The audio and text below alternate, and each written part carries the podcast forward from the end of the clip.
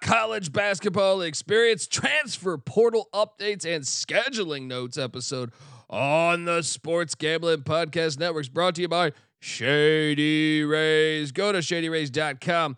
Use the promo code SGPN for 50% off 2+ pairs of polarized sunglasses. So go ahead and do that. And remember, as always, folks, to let it ride.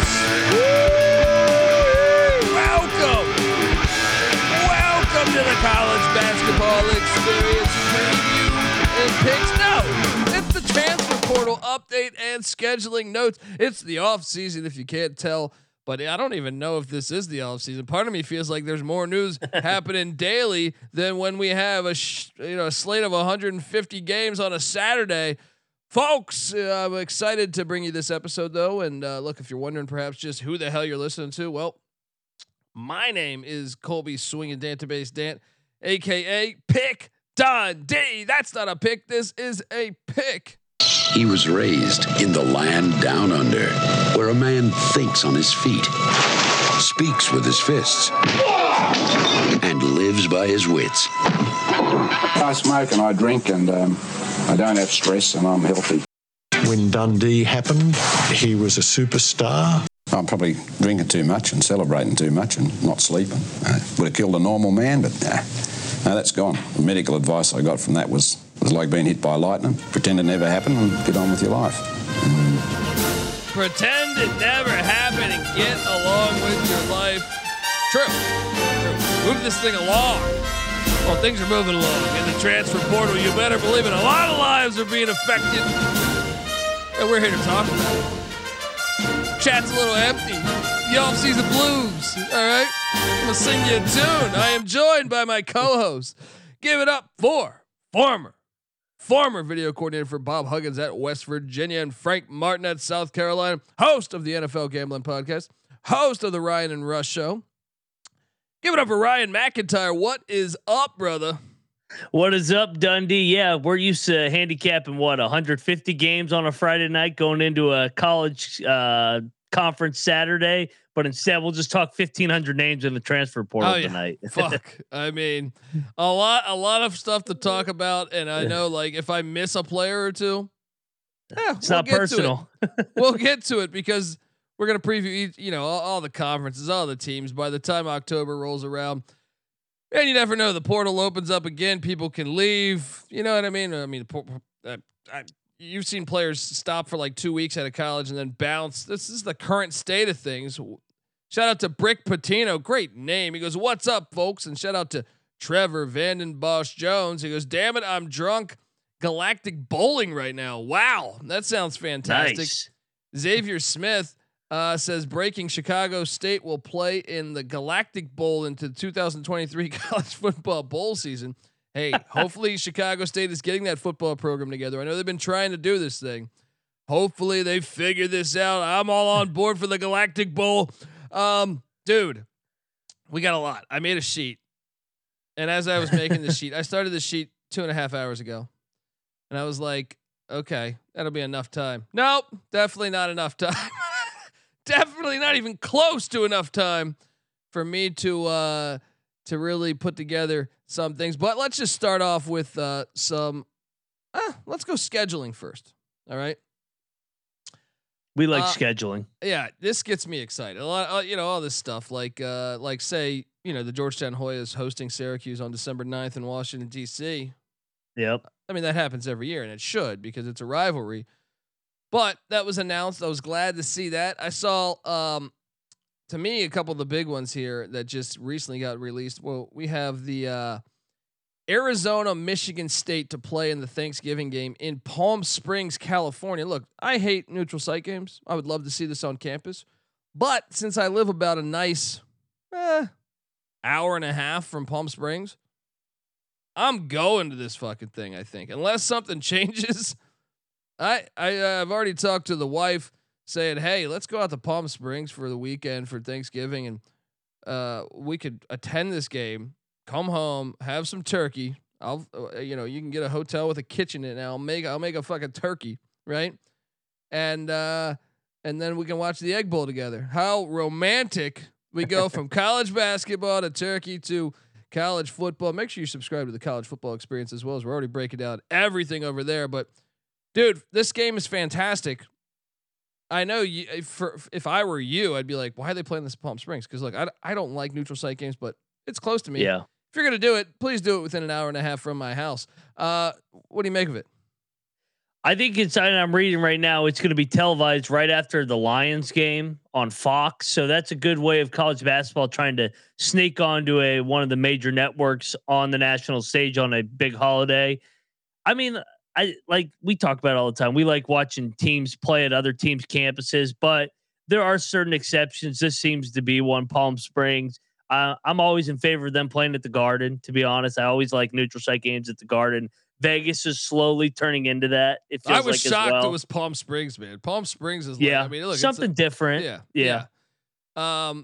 So I will be there unless something changes. But there's other announcements that we have, like the Jumpman Classic in Charlotte, North Carolina, obviously affiliated with Michael Jordan's Nike brand. Yep.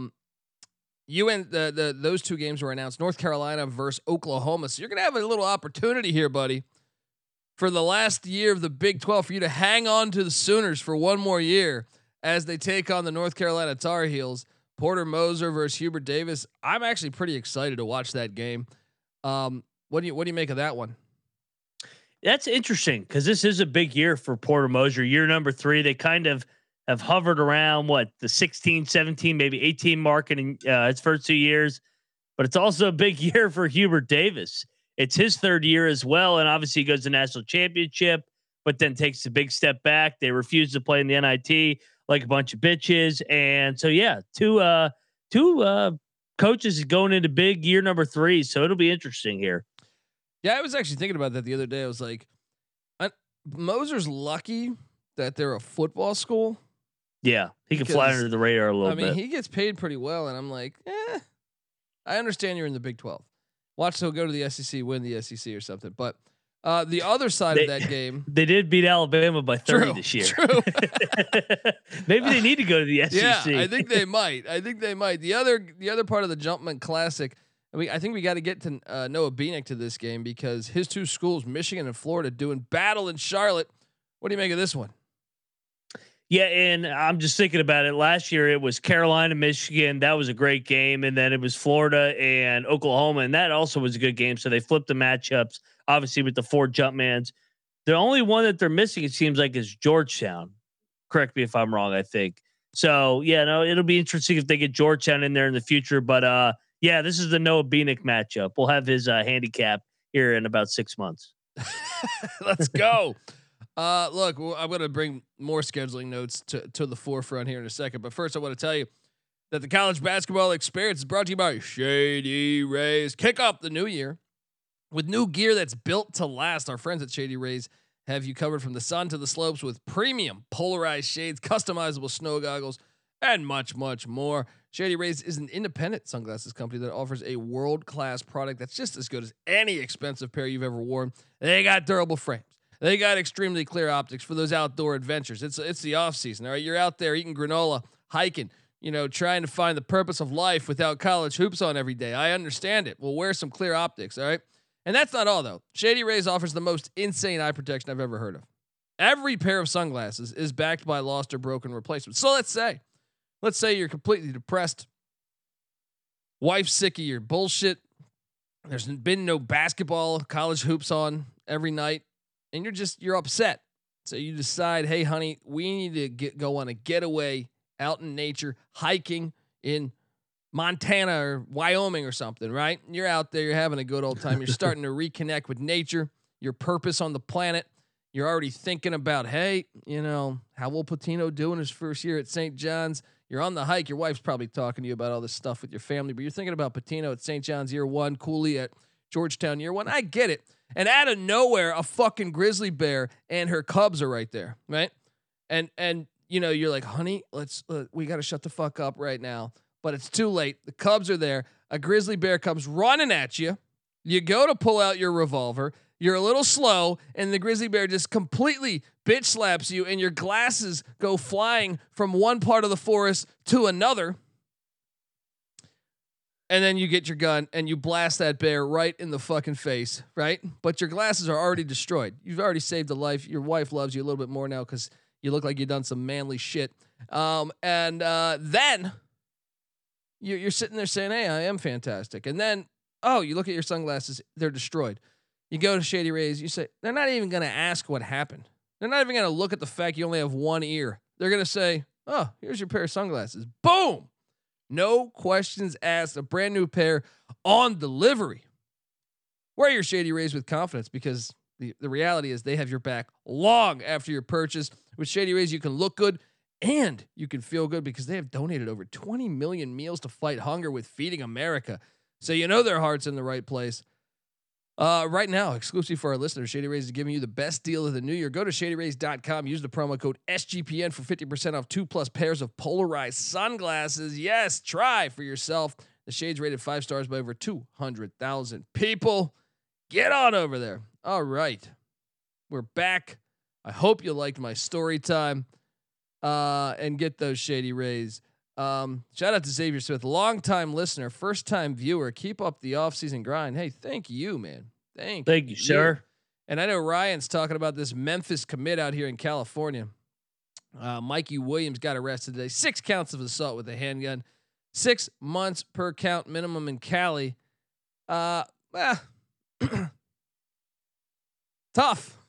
Yeah. Hey, it'll blow over with all this portal news. It'll blow over. He'll be suiting up by November. It's 5-game suspension. As a guy that's been to Memphis countless times, he'll fit right in. He might need his gun. Oh, he will. But anyway, let's. I got more scheduling notes that I feel like are exciting. The Sunshine Slam in Daytona Beach, Florida. Man, you got Florida State. They haven't announced all the teams, but we know Florida State, UNLV, Richmond, and my Colorado Buffaloes. And I'm actually somewhat excited for Colorado next year with the return. I don't know if you've been paying attention, but Tristan Da Silva, Julian Hammond, KJ Simpson, Javon Hadley, all returning. They're adding a 5-star freshman that on 3 has as the top recruit in the nation, Cody Williams. And then they brought in Eddie Lampkin Jr. I'm super excited to see the Buffs next year. I know it doesn't have a lot of heavyweights. If anything, Florida State, I got no idea what to consider Florida State right now. But I don't know. What do you make of the Sunshine Slam Classic in Daytona Beach, Florida? What a name in Sunshine State. So Florida State, Richmond, Colorado. Who'd you say the 4th team that was named? UNLV, which will be year 3 of Kevin Kruger. I mean, it's another kind of under the radar tournament. I think everybody with the non-conference preseason tournaments thinks of Maui or the PK or the Charleston one or the Myrtle Beach one, but this isn't one that's kind of under the radar. I'm sure that they'll kind of seed it where they want Florida State, Colorado with the 2 high majors in the finals. But I mean, UNLV and Richmond are 2 solid mid majors that could give these teams games and have a chance to bolster their resume in November. Yeah, 100%. And look, the Wooden legacy, the John Wooden Classic that's been played in, I feel like, Anaheim forever, is moving to Vegas. They haven't released much information on this event besides the fact that Arizona State is replacing Arizona and BYU is on board. So something to monitor as the Wooden legacy moves to Vegas. Other things to note that kind of get me excited for college hoops here is Memphis and UVA are doing a home and home, and starting next year, the first game The first game will be at Memphis next season, right? I mean, dude, talk about contrast in styles too. I love this matchup. You?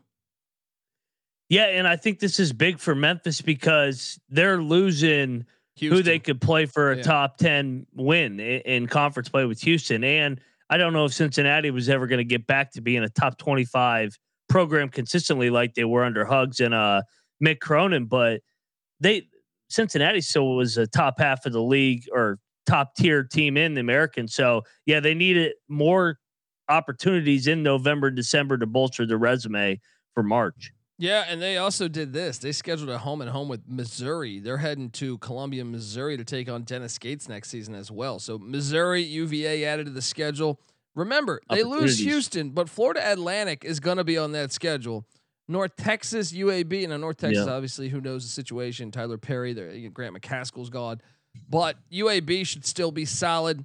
Obviously, you know, East Carolina is the greatest school in the country, and you saw they landed Bobby Pettiford, right? From Kansas.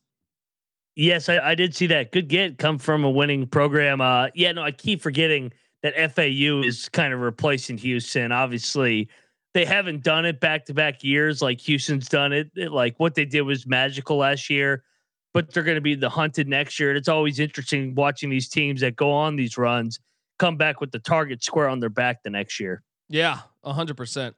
Some other scheduling notes before we move on to coaching news. The Garden State Classic. Love when this is played. Rutgers at Seton Hall, December 9th. Dude, I love that one. Make that happen every year. There's some more that are similar. I mentioned Georgetown, Syracuse. Nebraska will host Creighton in Lincoln on December 3rd. Fuck yeah. All on board there. Louisiana Tech will host Louisiana. I always find in-state matchups, and those are two good programs. You know, those are two solid programs, so they should play each other more often. I did see also Gonzaga will host Yale. I made a note of it. Yale's decent program. I don't have a date on that thing, but just FYI, we got some Ivy League WCCC matchups going on next year. Let's hop on over and talk a little coaching news. Cause Baker Dunleavy, the head coach at Quinnipiac, they win their Frozen Four hockey national championship, and Baker Dunleavy, who had a good season this year at Quinnipiac, leaves to be the new general manager. Baker Dunleavy, son of Mike Dunleavy Sr. Yeah. Played at Villanova back in what I feel like the mid 2000s or early 2000s. He is the new general manager for Villanova. He leaves a head coaching job. Quinnipiac ends up hiring the assistant Tom Pecora. What do you make of that? Interesting. Just the whole general manager title. I think that's going to be a new trend in college basketball.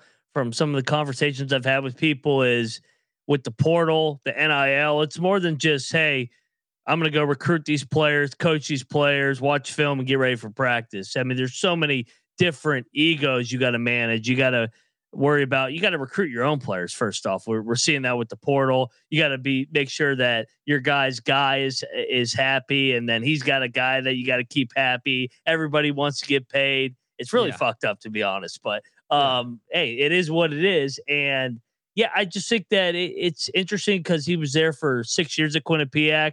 Probably was on the hot seat a little bit. I know he had won 20 games, but head over to Villanova under Kyle Neptune. They're obviously friends. He's a Villanova guy. He was there from 2010 to 2017. So probably just is ready to be in an administrative role for a year or two and maybe get back on the floor coaching. Yeah. Yeah. Perhaps. I wanted to touch base on this too. Mark Madsen, who was hired at Cal, from Utah Valley, former Stanford and Los Angeles Laker. He hired Matt Scherbensky, the Texas Tech assistant. I thought that was an interesting hire, and he's brought in some transfers right away. I think Cal automatically going to be a lot better next year with Madsen at the helm. But the reason I mentioned that is he left Utah Valley. Utah Valley announced they hired Todd Phillips, not the director of Hangover. We're talking the current or last year he was an assistant coach with Madsen. So they're keeping it in family with Utah Valley. Further along in the state, up in Logan, Utah State, obviously, you know, they lost Ryan Odom to VCU. Mm-hmm. They go out and hire Montana State's head coach, Danny Sprinkle, who's made the tournament back-to-back seasons. What do you make of that one? I love that one. And I'm always in favor of rewarding the guys that win at the low major level or the mid major level. For example, Brad Underwood getting his shot after he dominated at Stephen F. Austin for those years. Sprinkle was 81-43 at Montana State. Over the last 2 years, he was 52-18, back-to-back tournament appearances, and they gave K-State a good game for the most part this year. So yeah, well deserving of this opportunity. And who knows? He may prolong this into another opportunity, kind of like Odom did, jumper from UMBC to Utah State, now to an A10 at VCU. We'll see what happens with Sprinkle. Yeah, and staying in the state of Utah, all this turnover. Southern Utah, remember they lost their head coach to Bowling Green. They went out and hired Western Illinois' head coach Rob Jeter, who I'm familiar with from, I mean, I guess I watched Western Illinois basketball, but I didn't connect the dots a lot this year. I remember Rob Jeter from Milwaukee. He took the Panthers to the NCAA tournament back in 2006 and 2014. What do you make of the Thunderbirds hiring Western Illinois' Rob Jeter? Yeah, I think it's a pretty good hire considering Western Illinois has been a dumpster fire before he got there. Yeah. They were never good. And I know you look on the outside looking in, you're like, oh, he was 16-14, 16-16. That's actually pretty good at Western Illinois, considering how many bye games you got to play. And we I feel like they were one of our darlings, them and the Tommies. So we enjoyed betting on them this year. Definitely. And then Valparaiso, this happened, I don't know, the past 2 weeks, I guess, 2.5 weeks. They hired Gonzaga assistant Roger Powell as head coach of the Crusaders there. What do you make of that? I mean, I think that's kind of, I guess that'd be a home run get, right? Yeah, he went to Illinois. He was on the 2005 Final Four team with Bruce Weber. So he goes back to the Midwest. Obviously he was at Gonzaga. Well, he was at Vanderbilt before that. I think that's a home run. He actually started at Valpo as an assistant before that under Bryce Drew. Long-term head coach. Everybody knows him from the famous shot in the NCAA tournament. So this is a home run by Valpo, in my opinion. Yeah. Bring home one of their own. So then Gonzaga needed to hire an assistant coach. They go and get RJ Barsh from Florida State. And then, Florida State needs to get an assistant coach. Leonard Hamilton hires Kevin Nickelberry from Georgetown/LSU. Remember, he was on some of those wiretaps, I think, who instantly brings in Josh Nickelberry, a guy who lit it up for LaSalle the past couple of years, former four-star who originally was going to Louisville. I don't know what to make of Florida State. We saw Matthew Cleveland hit the portal. Caleb Mills at the portal. I got no fucking idea what is going on in Tallahassee. Nickelberry has been, Georgetown was terrible last year. LSU was terrible the year prior. So it's been a while since Nickelberry's been a part of a winning team, but I know he can bring in talent. What do you make of it? Hey, if he could do what he did at LSU before the wire, I mean, it's illegal what he did now. So maybe he starts doing that at Florida State. Dropping some bags off, and we'll see Florida State get back to being good. Florida State's a weird program right now. They are. I don't know that they have an identity right now. You know, a few years ago when they had it rolling, they were a great defensive team. I feel like they had an unbelievable length, and then they kind of went away from the length and tried to get more like guard friendly. And I don't know what happened, or shorter as a team, more athletic maybe. I don't know, but they haven't been the same since then, in my opinion. So. I agree. Yeah. And Ryan Hasty makes a good point in the chat. They've always, when they've been good, have had those 5th and 6th year guys where they've kind of like West Virginia a little bit, where they've had multiple year guys and gotten better player development. But the portal's been tough on Florida State for sure. Definitely. And then final coaching news, Georgia Tech. Remember they hired Damon Stoudemire from the Boston Celtics / a couple years ago, he was the head coach of the Pacific Tigers in Stockton, California. Well, Stoudemire went out and hired longtime Rutgers assistant to Steve Peichel, Carl Hobbs. Interesting get there in the ACC. We will see what Damon Stoudemire can do in Atlanta. All right, look, before I get to, we have some news regarding players coming back and entering the portal. And then we're going to get to some of the teams that have landed players. But before I do all of that, I want to tell you that the college basketball experience is brought to you by good old Underdog Fantasy. Yes, Underdog Fantasy is a great place to get down on fantasy and player props all year long. Underdog Fantasy has your favorite MLB, NHL, NBA games daily, every single day, daily games. So plus they're already doing best ball drafts for the 2023 NFL season. Head over to underdogfantasy.com. Use that promo code SGPN for 100% deposit bonus up to $100. That's underdogfantasy.com. Promo code SGPN. All right. And don't worry, if we were talking about coaching hires and we didn't mention your school that went out and made a what you think is a good hire or a bad hire, we're going to have an episode where we go through all the coaching turnover. It's just, that was topical to me over the past 2 weeks. So stay tuned. All right. Things I know the chat was just talking about this. This is some current news. Kansas State's hosting Max Acemas this weekend. How big would it be for the Wildcats to land Max Acemas, Mac, and have your Big 12 get a huge, one of the best players in college basketball? Absolutely huge. It's a must get. I think it's down to them in Texas. I would love to see him go to K-State just because he would be an immediate impact. He's not a Texas guy. Come on. I know. That's what I'm saying. He would be a perfect replacement for Marquise Noel. And we've seen Jerome Tang with the guards track record. Don't sell your soul. They would never recruit a small guard like you. All right. Yes. Don't sell your soul, Max. Yeah, I'm with you. I really hope he goes to K-State. I find that exciting. K-State would always, it's like the Darren Sproles, you can go on and on and on about the undersized. Yeah, Deuce Vaughn. Yeah.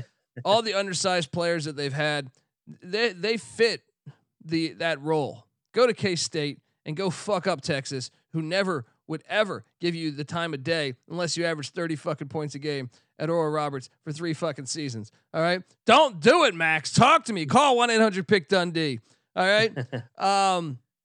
Other news I thought was noteworthy. Terrell Burden, the MVP of the ASUN tournament, returns to Kennesaw State after hitting the portal. Remember, Kennesaw State has a new head coach in Antoine Petway.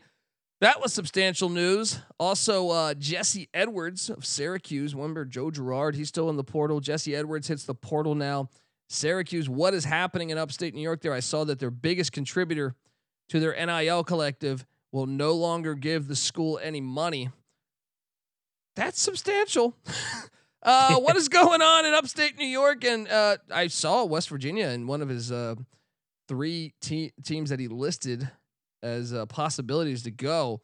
Jesse Edwards in Morgantown. Can we see it happening? And what do you make of what we got going on in upstate New York? I'll start with Syracuse real quick, just because it's ironic that Boeheim bitched about the portal and the NIL, and then you hear something with this where the number one donor doesn't want to donate to Syracuse anymore. So like maybe Uncle Bernie saw this one coming. As for Edwards, he averaged 15, 10 and 2 blocks. He's gotten better and better throughout his career. He'd be a great fit for Huggs in terms of protecting the rim with how Huggs wants to play defense. He can erase a lot of mistakes on the perimeter. It's going to come down to them, Kansas and Gonzaga. So we'll see. He'd be a really good fit in my opinion for Huggs. Yeah. Yeah. You already added Crecia, Edwards, you got Perez, the kid coming in from Manhattan still. I don't know. Maybe. And I guess we should get to it. Joe Toussaint, COVID year eligibility. So this is what I find fascinating. You have this situation. Mitchell. Oh yeah. And Trey Mitchell. Yeah. You have the situation with the COVID year going on. We saw like Jack Nunge elected not to return to Xavier, which you're not going to be in the NBA. I get it. Oh, you want to go make $1 million in Belgium? Fine. All right. If you can get $1 million there, but I don't understand. I would take advantage of this. They'll probably pay. You could stay on the college campus one more year. You're going to be reminiscing about these days for the rest of your fucking life. Take advantage. So what do you make of those guys coming back to Dub V? I feel like Huggy Bear is going to have a really good team next year. They've gotten really good support throughout the state with the NIL collection. So West Virginia has really stepped up. And it really is refreshing because everybody just thought the big cities would be the ones that would dominate or the big programs. West Virginia's really stepped up in helping this program with the NIL, and that's why you start getting guys like Trey Mitchell and Joe Toussaint to come back. You get a Kirk Kirchai, I always butcher his name. I call him Kerr, from Arizona. Hopefully a Jesse Edwards, And then they're hosting Caleb Grill as well this weekend. Yeah, I mean, that's the interesting thing about this whole NIL era is, you know, I know Nebraska's collective, especially on the football side of things, but I believe in general, that whole state. Yeah. Basketball, I guess they have some Creighton fans, but they're a juggernaut now, from what I understand, like all being able to offer money. And that would be, especially on the football side of things. So it makes it interesting because it's not necessarily booming economically, because you would always think like Los Angeles or New York City or Miami or some of these big cities would be able to offer so much just because there's so many companies thriving, business thriving. It'll be interesting to watch. So we talked about Jack Nunge not returning to Xavier. Hey, real quick, did you see in regards to West Virginia? Did you see Jimmy Bell? No, I did not. He is he's at spring football right now. No, he's he's trying out for the football team, so he may make the transition from basketball to football. He was a good offensive lineman coming out of high school. Oh, I mean that would be substantial. We got to get him on. We got to get him on the show. Yeah, I know. I mean, I thought you'd enjoy that because I know you host the college football experience as well. So yeah, it would open up another big spot for Hughley as well. So we'll see what happens. Yes. And shout out to Jackson. Says, absolutely love listening to this while I work. Hey, amen, man. Appreciate you. Ryan Hasty. There we go. Great guys all in here talking hoops in the off season. Other news that I wanted to note. We have Grant Basile turning down Virginia Tech to go play in Italy. I don't get it. Yeah, I mean, maybe Italy's league, I do think, offers more money than a lot of the other ones, though. I feel like when you see them go play in like, I don't know, like Puerto Rico or something, you're like, what are you making? You know what I mean? Like I get it when you don't have college hoops, but Basile, I mean, Virginia Tech, I feel like they'd been active in the portal. They weren't that bad of a team last year. You correct a couple of mistakes, you could make the NCAA tournament. I don't really understand this one, but Italy, I will say, one of the countries that I actually think can throw around decent money on their basketball. Surprised at that, but no, we mentioned also Jack Nunge, you know, not coming back as well to go. He's going to go play pro ball somewhere, it says, which I'm sure he could play somewhere, but yeah. Jerome Hunter is coming back. That's a good get for the Musketeers, but obviously if they would have brought Nunge back, would have been huge. Other news, we talked Matt Cleveland hitting the portal at Florida State. Ugana Kingsley Omayenzo, the center for Kentucky, hit the portal, and then he said, no, I'm coming back. We're going to win a national championship. So if you're a Wildcat fan, you got that going for you. Obviously, you're waiting for the Toshibe news, I think, and then the huge news, I think. You saw Malik Hall and Tyson Walker announce they're coming back to Michigan State, man. I got a feeling this Michigan State team is going to be awesome next year. What'd you make of that news? I hope they win it all because I think everybody's got the perception now in their mind because Miami went on a nice little run and they could have lost to Drake in the first round. So like this whole like myth that you got to do everything through the transfer portal, like, or otherwise you're screwed. I want to see Michigan State go on a run to debunk that completely because I think every year is different. Every scenario is different. Yes, you can win through the transfer portal, but I also think you can win the old school way of having guys come through, second, third year guys in your program, and maybe you add a piece or two in the transfer portal. So I would love to see Michigan State go on another run, and for Tom Izzo too. And one other thing I want to touch on with these guys that are leaving, I know that everybody wants to just go get paid, but in the NIL era, in my opinion, I know nobody's thinking about school anymore. You have an opportunity to make money, more money than you ever could with the NIL while getting, let's say, your fifth year guy with the COVID exception, you can get a master's degree. And I know that that doesn't really mean that much nowadays with everybody, like just who cares about school, get paid. But if you, not all these guys are going to play in the NBA for 15, 20 years, like they think they are. Yeah.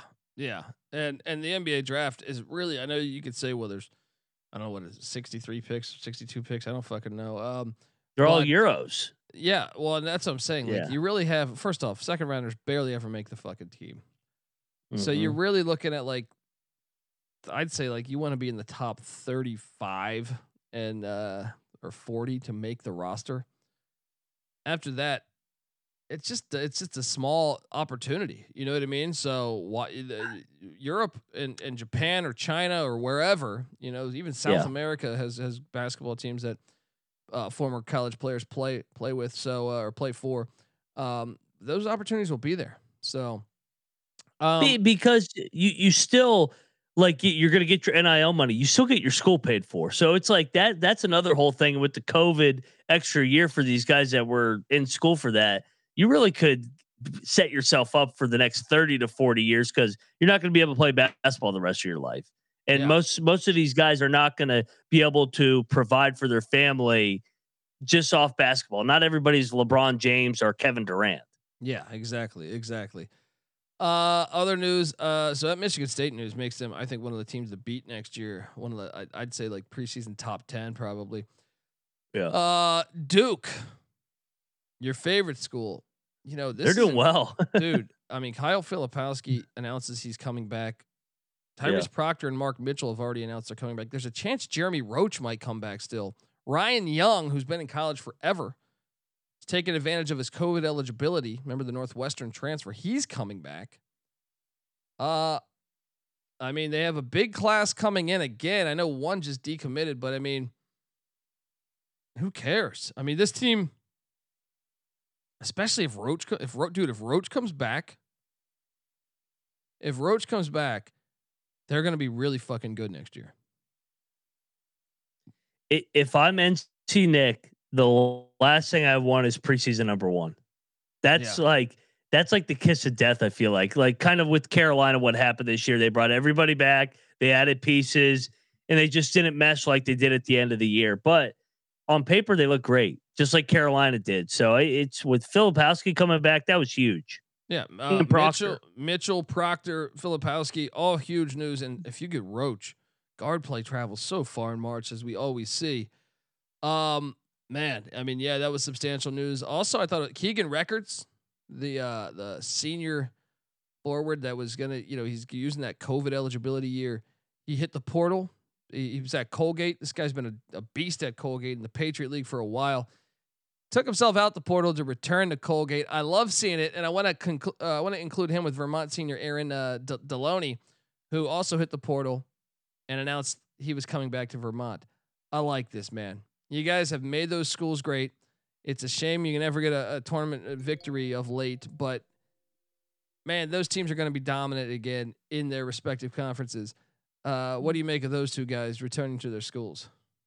I'm with you. I love it. Vermont, Colgate, we joked in February and January they were an auto play once we got to league play, and I feel like they won every bet. They will be next year too.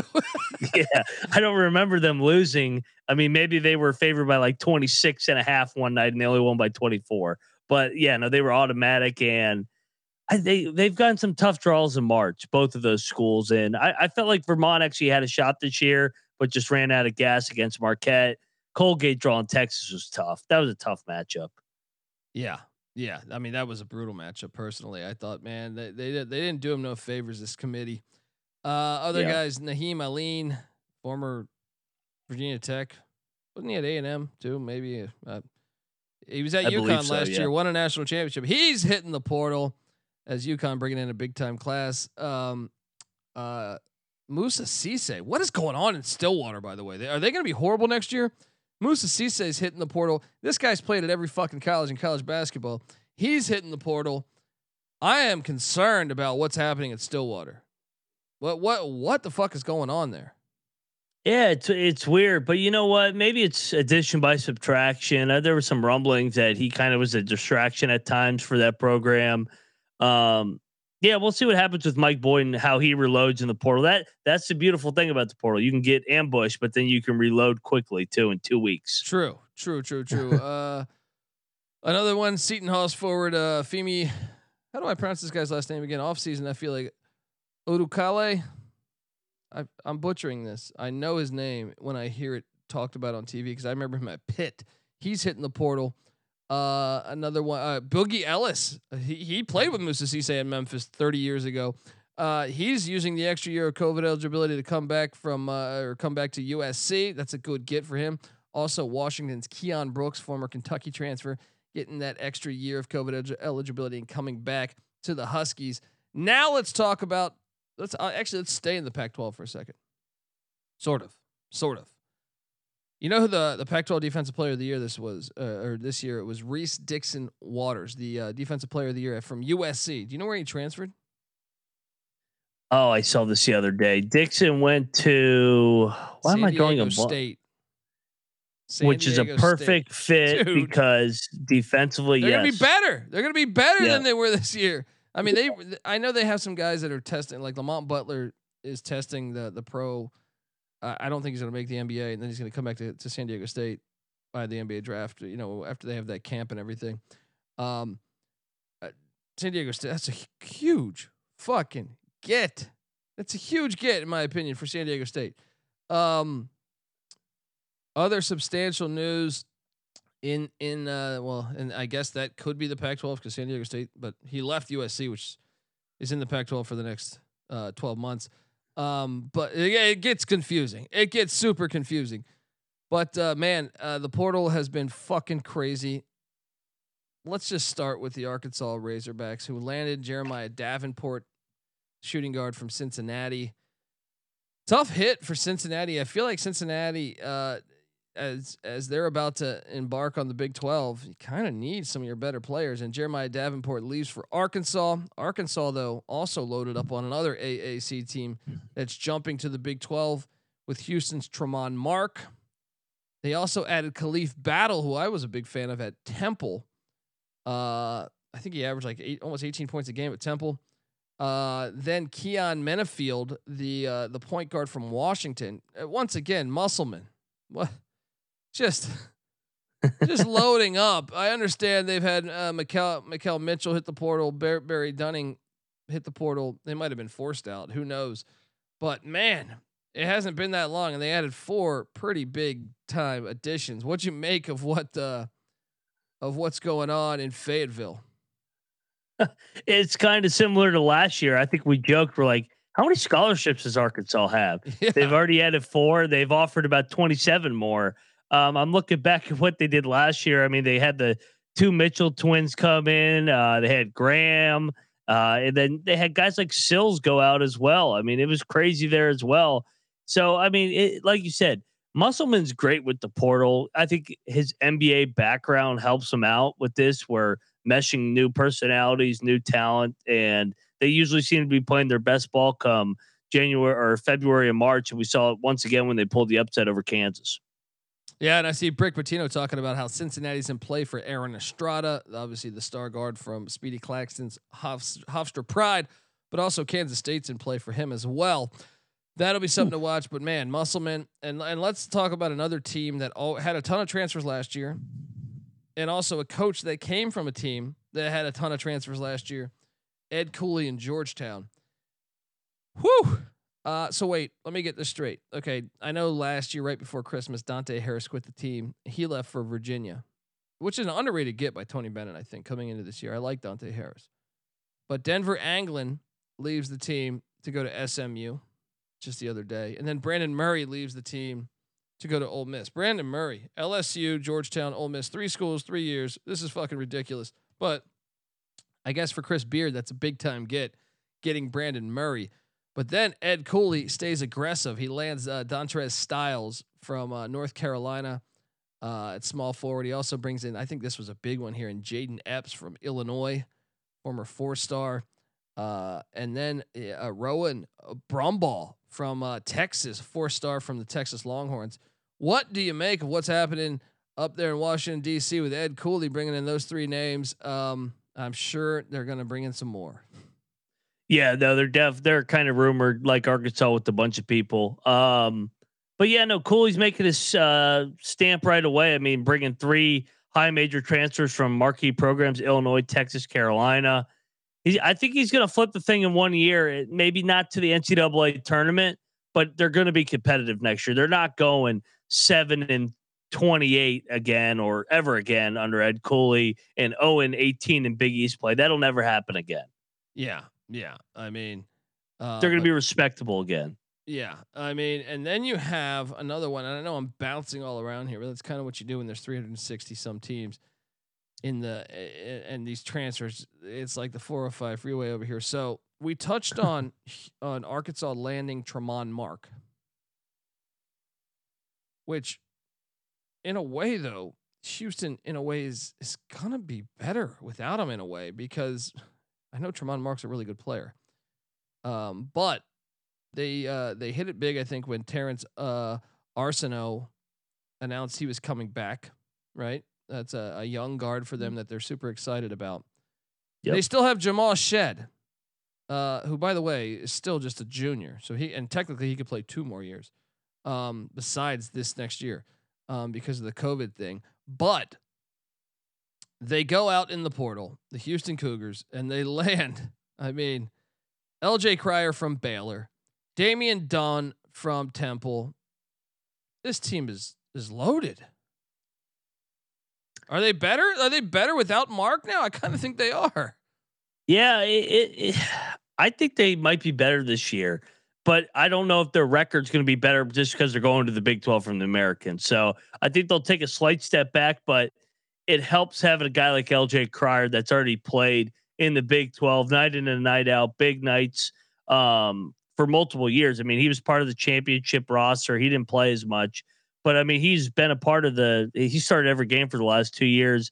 And Damian Dunn was good for Temple as well. We always talk about how Temple has good guards. This is a good gift for them as well. And I see Xavier Smith in the chat saying the NCAA shouldn't grant Brandon Murray this year of eligibility. You have to put the foot down on these guys. Multiple transfers, multiple years. You shouldn't be able to pick and choose that often. I agree. Look. Yeah. I understand he left he left LSU, even though I think he was the one that they were paying. If memory serves me correct, on the he was one of many. One of the ones that. So in a way, I almost think like, dude, you got paid. You should fucking have to stay in Baton Rouge. But then he goes to DC with Pat Ewing and Kevin Nickelberry, and things don't work out there. And then how the fuck do you get granted all these things just because the coach is leaving? I don't even understand. How this is possible. NCAA's got no fucking backbone right now. They're a disgrace, and this shit is ridiculous. Like, okay, if he graduated, I would understand the third transfer. Or I'm sorry, the second transfer. But I think this is crazy. So wait, theoretically, when he graduates Ole Miss in 2 years, because they'll pass you for taking fucking the most ridiculous class, vacuuming. You'll be like, hey, he's majoring in fucking vacuuming. He'll be able to transfer again then. It's ridiculous. Absolutely fucking ridiculous. Great get. If you're an Ole Miss fan and Chris Beard's going to make them good, no doubt in my mind. But absolutely ridiculous. Absolutely fucking ridiculous. He'll be eligible to transfer here again in a year if he graduates. So ridiculous. Like, what are you doing here? It is. What? Michigan, what'd you make of Caleb Love going to Michigan? Because I know Hunter Dickinson is currently visiting with the Kansas Jayhawks. You filthy, filthy whore, right? Just come on, dude. You are at Michigan. They just announced that they landed Trey Jackson, a grad transfer from Seton Hall. They landed Namari Burnett from Alabama and Caleb Love. Come back to Michigan and you're going to have like a top 25 roster. I don't understand. Is he definitely all the way out the door? Is there any chance Hunter Dickinson comes back? And I guess, what do you make of the other gets and Caleb Love? Burnett and Jackson all landing in Ann Arbor. Yeah, I'm not the biggest fan of Caleb Love. I think he shoots the ball every single time he touches it. He just made big shots against Duke in the Coach K games where everybody's going to remember him. But I mean, he is a talent. Burnett's a talent as well, coming over from Alabama to Michigan. And two things should be true. And Trey Jackson. I don't like that Hunter Dickinson's leaving Michigan. I don't get it at all. They threw him the ball every single play. I think he should stay. I don't think he's 100% out the door, but I mean, I think he's going to go to Kansas is my prediction. I think I predicted that a couple weeks ago. I'm going to stick with it. I think they're going to pay him obviously with the NIL and Self's track record with big guys in the past, whether it's Aldridge, the bitch, Morris though. Twins. Come on, man. Where's your fucking competitive spirit? You know what I mean? Like, what are you doing? Michigan, you're getting paid at Michigan. All right. You're getting paid at Michigan. You came back last year, part of that NIL collective. Like, you're just going there to win a national, like, that's a cheap national championship, in my opinion. Like, you're just, it's the Kevin Durant championship. Yeah. It's just cheap, man. The Gators also have been active in the portal. They landed Walter Clayton Jr., the point guard from Iona, who everyone thought was going to St. John's. Not the case. They also landed the big man from Marshall, Micah Hanlogton. I'm probably butchering that, but he gets like 10 boards a game. I can't pronounce his name. He gets like 10 boards a game. They also brought in the Yale transfer EJ Jarvis. Todd Golden, year two. I know we lost a couple guys to the portal too, but I don't know. I don't know what to make of that. I didn't really love that hire when that happened. I've been wrong before. Maybe I'm wrong again. What do you think of the Gators? It's a big year. They're not patient in Gainesville. I mean, they push out Mike White. He had been to the tournament every single year, including an Elite Eight. Todd Golden completely misses it. They really weren't close this year. He's got to flip this in quick with, and this is a good transfer class on paper. Obviously, bringing in Clayton Hanlogton, I can't pronounce his name either, and Jarvis from Yale. So yeah, no, this is a huge year in Gainesville. And then let's talk about the California Golden Bears here, because just gonna double check here. Cal basketball, obviously they were awful last year. Well, I mean, not only that, I mean, so Devin Askew, who only played 13 games for them, right? He has multiple years left of his eligibility, surprisingly. He's not in the portal, so I'm assuming, well, he's not yet. I'm assuming he's coming back. Then Cal goes out and lands Jalen Cone, who, if you watch, I watched this guy in person for Northern Arizona, where he averaged like 18 points a game, former Virginia Tech point guard with Buzz. They land Jalen Cone. They bring in Fardaz Amik, who obviously had the experience with Madsen at Texas Tech. I'm sorry. Fardaz was at Texas Tech, but he had the experience with them at Utah Valley the year prior. And all of a sudden, the Cal Golden Bears, if you think about like just those three, pretty decent. You know, I don't know the rest of the team and what they're doing. I know, like, I guess their second leading scorer Thieman's in the portal. But I think after that, you have a guy, DeJuan Clayton, who's eligible to come back. Who knows if he will. But I can tell you this. I'm kind of buying in that they'll be at least a lot more competitive this year than last year. Yeah, they can't get any worse. That's the first thing. But the good thing for them is the Pac-12 sucks. So after, obviously, UCLA and Arizona. So there's a chance to really make a little bit of a push here. They can get up to maybe the 5th or 6th team in that league in no time. Well, I was actually thinking about this, man, with the turnover you have at Arizona with Cretia, Tubelis is gone. Yeah. With UCLA losing, you know, Tiger Campbell, they've lost, I think, 3 guys, Jaquez, they lost another guy that went pro. I mean, am I crazy to think that Colorado might be able to win the Pac-12 next year? That might be a little bit of a stretch just because I think UCLA will be consistent, but I definitely think they're in the top 4. And I mean, you don't know what you're getting out of Stanford. Washington State's been interesting. Oh, I mean, they got raided though. TJ Bamba, that's one of the notes here. He turns down. So he had Villanova. He goes to Villanova. He almost went to Georgia Tech, chose Nova over it's a guy who averaged 16 points a game in the Pac-12 last year. He leaves. Also, their big man left from Minnesota. I think Washington State is due to regress. If anything, Oregon, Colorado maybe can take advantage of maybe Arizona State. Who knows? With they're always just crazy with the portal. But I don't know about Arizona, and I mean, I guess Arizona's got to be better though. I mean, but you would think taking those hits, can you get that much better than you were a season ago? I don't know that you can. Yeah, I don't know if they'll be better, but you just gotta. I think you gotta trust the coaches there that they're going to get talent with at UCLA and Arizona, the traditions and just the name. And, you know, they have NIL money at Arizona and UCLA as well. Yeah. Yeah, that's true. Iowa State landed Keshawn Gilbert from UNLV. I think he goes back to the Otzelberger era. That was a big get for the Cyclones. Cyclones also got the top scoring guard for Wofford, Jackson Pavelidzika or some shit like that.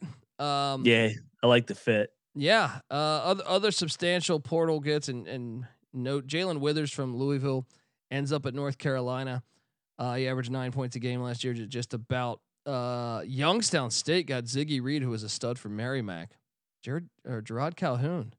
Watch out for the Penguins next year. Marcus Domask, the star small forward for the Salukis, staying in state, going to play for Big Brother, the Illini. Interesting. Get Davian McKnight, the star point guard for Western Kentucky, who averaged just about 17 points a game, goes to Xavier. He takes over for Sule Boom. I think that's a great get. I think that's a really good get. Other news. Who else did we have on this sheet that I hadn't touched on that? Rank Mast, the leading scorer for Bradley, their forward, he transferred to Nebraska. The mayor, Fred Hoiberg, landing a top guy for the Bradley Braves. Merrimack guard Jordan Minor, who averaged 17 and a half points a game, lands at UVA. They could have I mentioned a couple other transfers that UVA was able to get.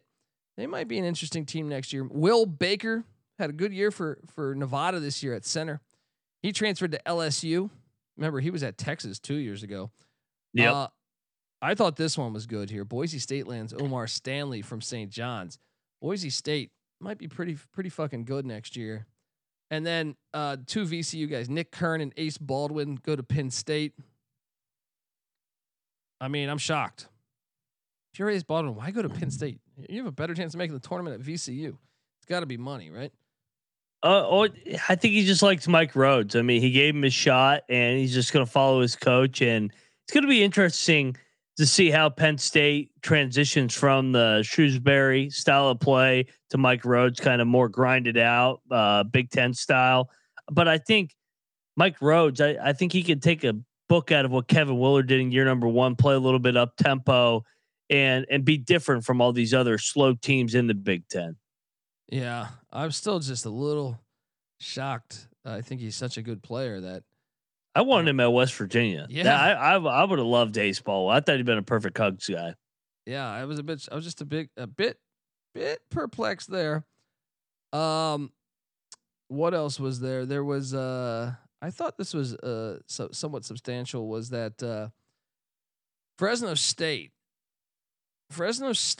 who's also in the Mountain West. They added the Wyoming guard Xavier Dussel, who's pretty good, and then Arizona State center Enoch Bioke, if I'm pronouncing that correctly. Yeah, I think those are two decent gets. And then I saw that they landed Isaiah Pope from Utah Tech, where he averaged 13 and a half points in the WAC. Could the Bulldogs be a team to watch out for in the Mountain West next year with those gets? Yeah, we talked Omar Stanley to Boise State. Mountain West using some of that money. San Diego State got him some extra money. Another one, Nelly Junior Joseph. Remember him from Iona. He lands at New Mexico. He averaged 15 points at Iona. New Mexico's loaded next year. If Richard Pitino doesn't win next year, yeah.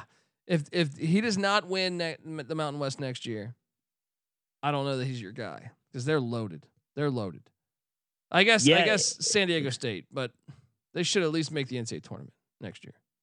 No doubt. And they were the last unbeaten team in college basketball this year. I think everybody forgets that is they were the final unbeaten that went down. I think they lost at Fresno was their first loss, ironically.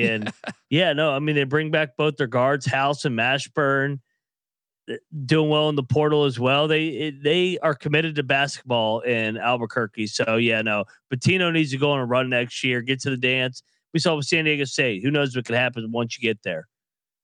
Very, very true. And then let's talk a little bit about your TCU Horned Frogs, because they obviously lost Eddie Lampkin to Colorado, but he quit the team mid-season.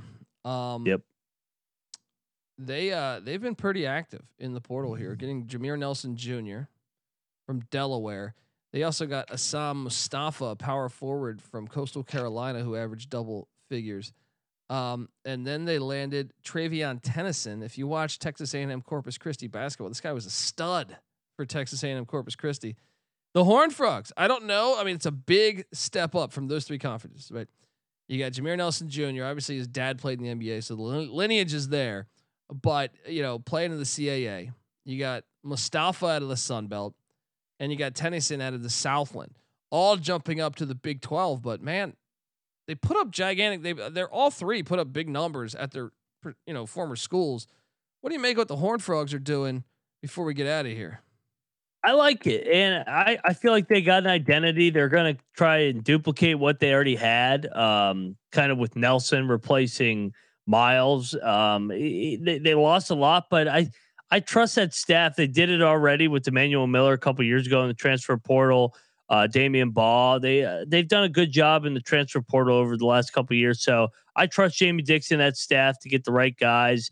And yeah, they're going the mid-major route, but these were high impact mid-major guys as well. I think they can make the jump. I like Mustafa as well from Coastal.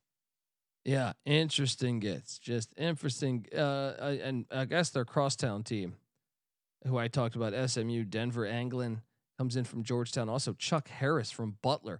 I expect SMU to be a lot better in the AAC in Rob Lanier's second year with the Mustangs. There's too many teams to talk about.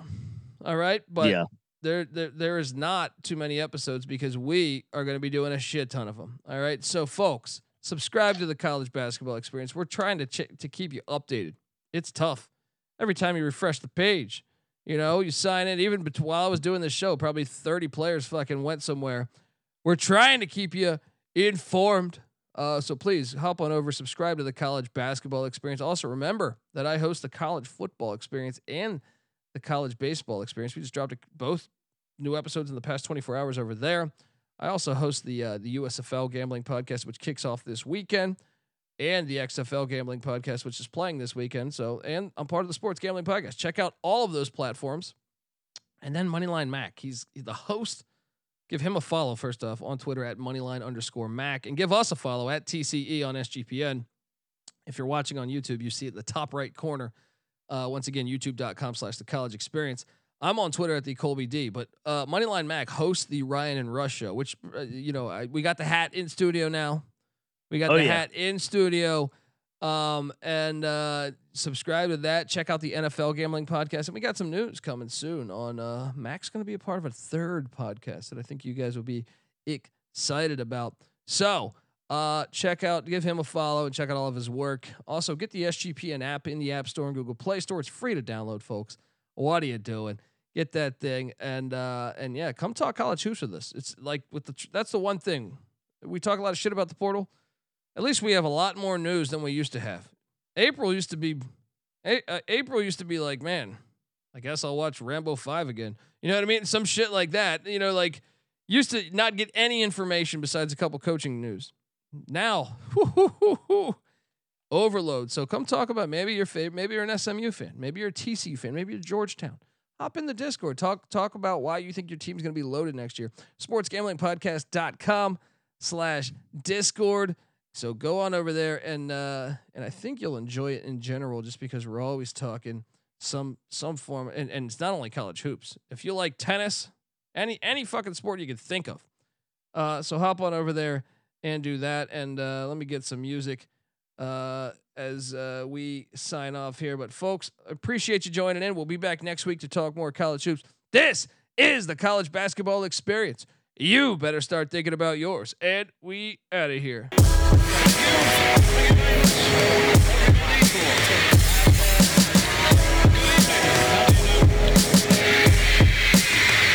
be found. My celly's off, so I can't be found. I'm on a worldwide tour, touring every fucking curtain down. They say the Lord watches over my sins. Over my head, watching hair as it thins. Over the ledge, it ain't letting me in. There's still regiments and relevance to letting me win. Win-win, lose or draw. You ain't prepared unless you are ready to lose it all. Losing a brawl? What? Yeah, that's a ride a day. Good friends know my Nina Hideaway. They came and went, but the riders stay. Yeah. So it's like I won the lottery and can't be found. Until I resurface with the latest purchase. 33 and a third and 45 circles. You ain't got that shit. And I ain't 45 king. But on the beats I've been doing my thing. I start the program and the doorbell ring. I gotta leave town to a place I can't be found. My celly's off so I can't be found. I'm on a worldwide tour, touring every fucking curtain down. American dreams, lessons, and still they work. I guess the sand on the beach still was really dirt. Now I'm going home, flying over Rome at 30,000 feet. Like, damn, is that really Earth? I see the killers work on walls, familiar turf. Got a little school in graph, 101 was first. Got a little school in math, didn't really work. But put the numbers on the block and I make them hurt.